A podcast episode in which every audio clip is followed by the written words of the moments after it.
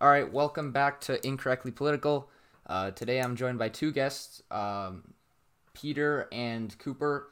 Today we're going to be talking about high school versus college learning. So we brought Peter on today. He's actually a college student at Villanova, and then we also have Cooper, who is just like me, a high school student.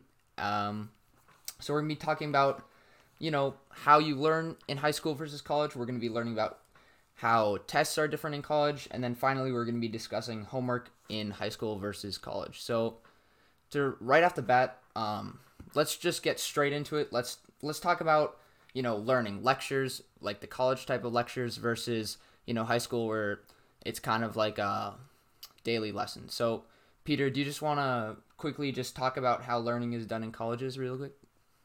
Yeah. So I think I think there's two types of classes in college. You have your general introductory, especially in science classes, and then you have more specific niche elective classes. And I think, um, at least in my opinion, part of the reason why I learned so much in college is because even in the lecture classes, there still is an element of engagement. Um, I think a lot of times in high school, they, they talk about how the class, they, they talk a lot about how classroom size is important to a student's development. And I think that's true, but I think high school um, grossly misuses their advantage of having low class numbers. They kind of treat it like a college lecture where the teacher essentially dictates information to you and students are supposed to just take down notes and memorize it. And while I think that's important in terms of getting a baseline um, level of information and knowledge, it, it really fails to stay with the student because they don't apply it and they don't really think about it. And even for science classes in college, we would at least once a week have um, smaller breakout groups where we would really engage and work with the topic so that we could reinforce what we learn. And I think for a lot of my um, humanities classes, there was no lectures at all, really. It was, um, and this will kind of come back to the homework, it was do the reading on your own time um, write some papers about write some notes and papers about your thoughts but then we're going to come back to the classroom. And we're not going to lecture you because the reality is you know you guys are smart individuals who have an opinion about the literature. So we're just going to talk for an entire hour about what you thought was important what you took away and how you how this really impacted you.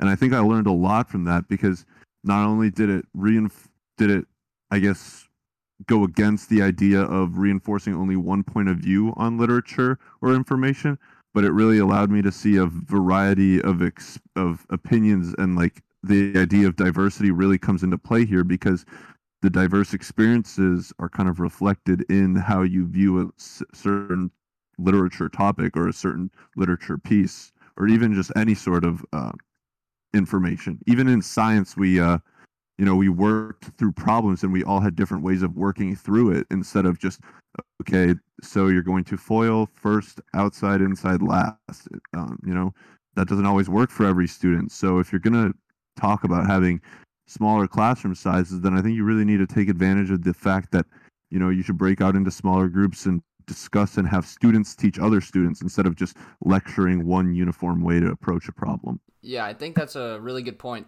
The point where I'd have to disagree really quick is I don't think that like, you know, sometimes using these lectures in high engaged groups always works in high school because a select few students are just going to choose not to participate whereas in college, you know, you're paying for college and so you're not always or if you're paying for college then then everybody's going to be active and listening where you don't always have that in high school. Um Cooper, do you have anything uh, to add what to what Peter was saying? Yeah, I mean, I think you both made really good points. I especially um, can see Benji's point about how the like the makeup of classrooms in high school does play a very significant role in the teachers and other students' abilities to make the class engaging and really um, like have significant learning happen in a class period um, because for instance like you could have students that are distracting. Um, other students or you could have you know a period where the teacher does allow for group work but um, in every group there's only one or two students who are actually dedicating time and effort into the work. Um, and one thing that comes to mind when you talk about the difference between sort of like engaging and more um, just sort of like spitting information at students is um, my freshman English class versus my sophomore history class. Um, and my freshman English class, it was, you know, it was humanities class, obviously. And I was kind of going into it expecting that it would just be a lot of like literature and um, just sort of like, again, the, the whole idea of like spitting information at us. But um, our teacher really did a very good job at making it engaging and um, much less about like memorizing stuff and more about understanding it. And I think that was in part due to the teacher's ability to do that. And also, um, we kind of had a really good class. So it was it it was sort of like a stroke of luck, but it'd be nice if more high school classes were like that because my sophomore history class was the polar opposite. It was just every day was the same, you know, 45 minutes of lecture, you took notes and then uh, like every week you had a test. So it became really redundant and hard to um hard to want to go to that class. Yeah, that's a really interesting point. I I just kind of want to fire back at your point about people being lazy and you know in high school that's a problem but in college it's not. That's actually i actually disagree with that. I think even still in college you'll get a lot of lazy teammates who don't necessarily want to put in the same amount of work or any work and you know i think that's that's actually a good thing um, especially if you really like if you really are bought into your education because the reality is you know lots of times in life and in the in the real world you're going to get stuck with um, teammates who do want to slack off and who don't want to put in their part. And what it teaches you is how to get around it you know? It means yeah you're going to have to stay up till 1 a.m sometimes doing someone else's part. But i mean that's part of life and that's that's really like it it's it in my opinion it prepares you more for the world instead of you know like like uh going back to the idea of just lecturing you know? I think high school is a lot of it's a lot of babysitting in the sense that oh the teachers will check to make sure you show up and make sure that you get your homework in on time. And while there's definitely benefits because it provides a sense of structure i think it also ultimately can set some kids up to fail because there's a lack of responsibility. And then you know th- two months later you're on your own. You're living on your own with you know other 18 year old kids. And you know you can make a decision to go out and party or you can make a decision to study. And for those who their structure comes externally where they're told what to do when they're finally not told what to do they just do what they want. So i think i think having that sense of responsibility and you know if somebody else doesn't want if somebody else does something that you would like to do like slack off well that doesn't necessarily mean it's good for you long term. So so i actually think that it's a good thing not necessarily that somebody slacks off, but it prepares you for the real world. Hmm. So that's a really good point. So tying this back to like kind of our you know high school versus college learning, you would, would how how would you guys like kind of organize the two different groups of high school versus college, saying that you know college it it's really like kind of like a, a more, much better real world preparation because you have much more like free will in the aspect of how you want to structure your studying and learning, whereas high school you're ba- you're babied kind of. And of course, Peter would take the route that you know this free structure is much better at preparing you for the real world because if you don't structure your time well, you'll crash and burn. Would you agree with that? Yeah, I think I I don't know if you'd crash and burn, but I think it's a much tougher transition. Mm. It's a very tough transition to go from a lot of structure to no structure. So you know and i think yeah. i think schools try to do that you know at least for my school we got more we had less classes and more open time but we got more work and i think that helps but yeah ultimately i think i think uh and i i see the problems of just letting you know 17 16 year old kids do what they want but you know ultimately at some point they're going to have to make that transition so i think high school's a would be a better time than just college because at least you still have some structure from home. I think one problem high schools may face in creating a more um, unstructured and uh, environment where students bear more of the responsibility is that high schools have to, especially public ones, they are burdened to meet you know certain educational requirements and minimum standards.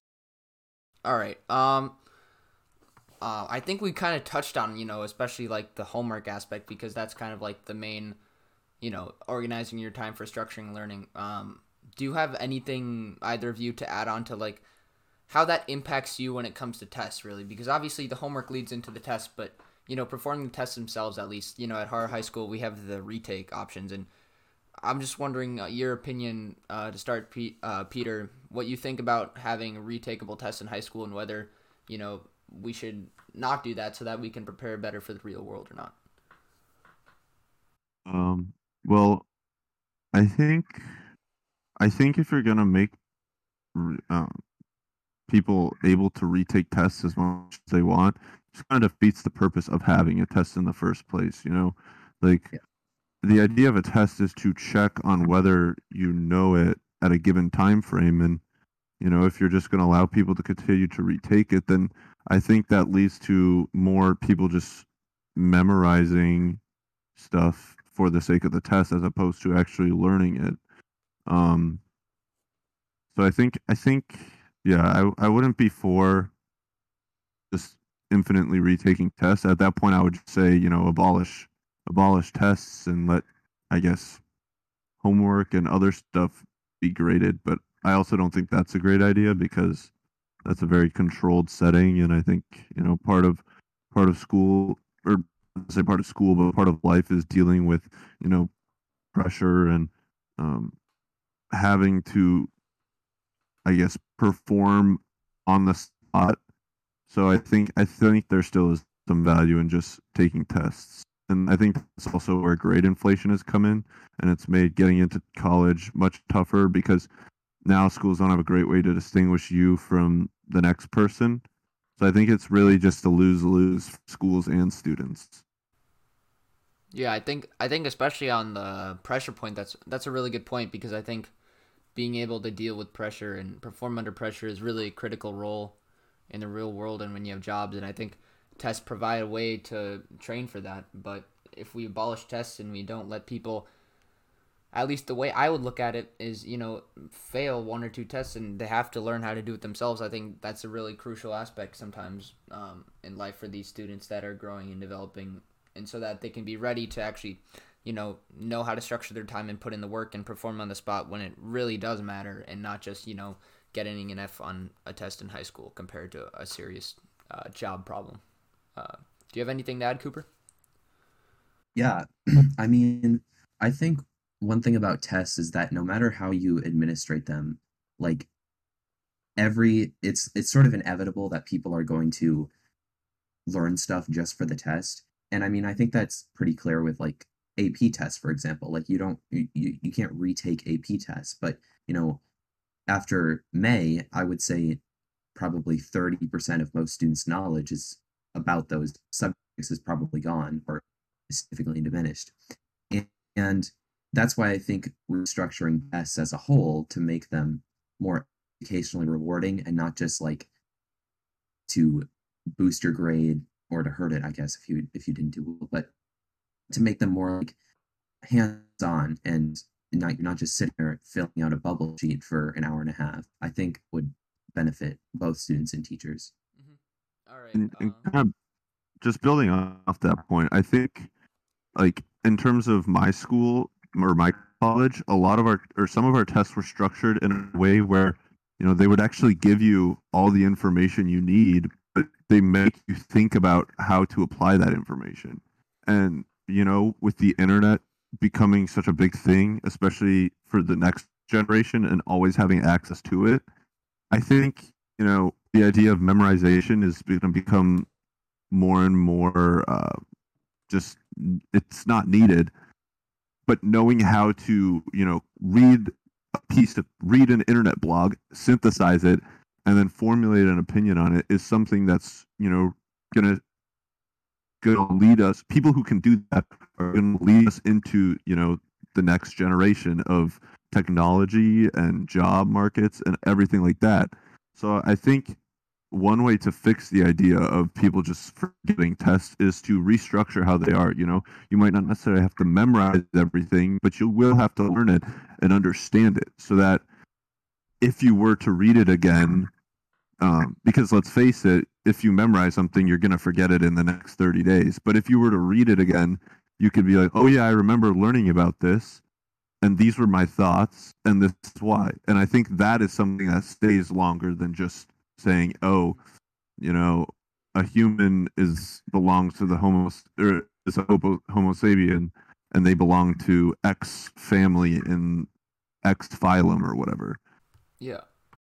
Does anybody else have anything to add? Yeah, I just wanted to build on that point about um like synthesis and analysis versus just memorization.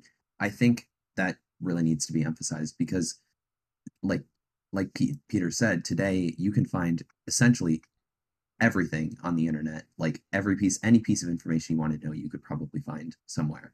Um so it like like he said, the focus needs to be less on whether whether you know it or can find it within your brain, but more on whether you know how to use it or not. And I think a good example of this is like learning how to program for because a lot of people will start off like going down a YouTube rabbit hole or reading like buying courses and you know watching all these videos and watching people like watching people do it.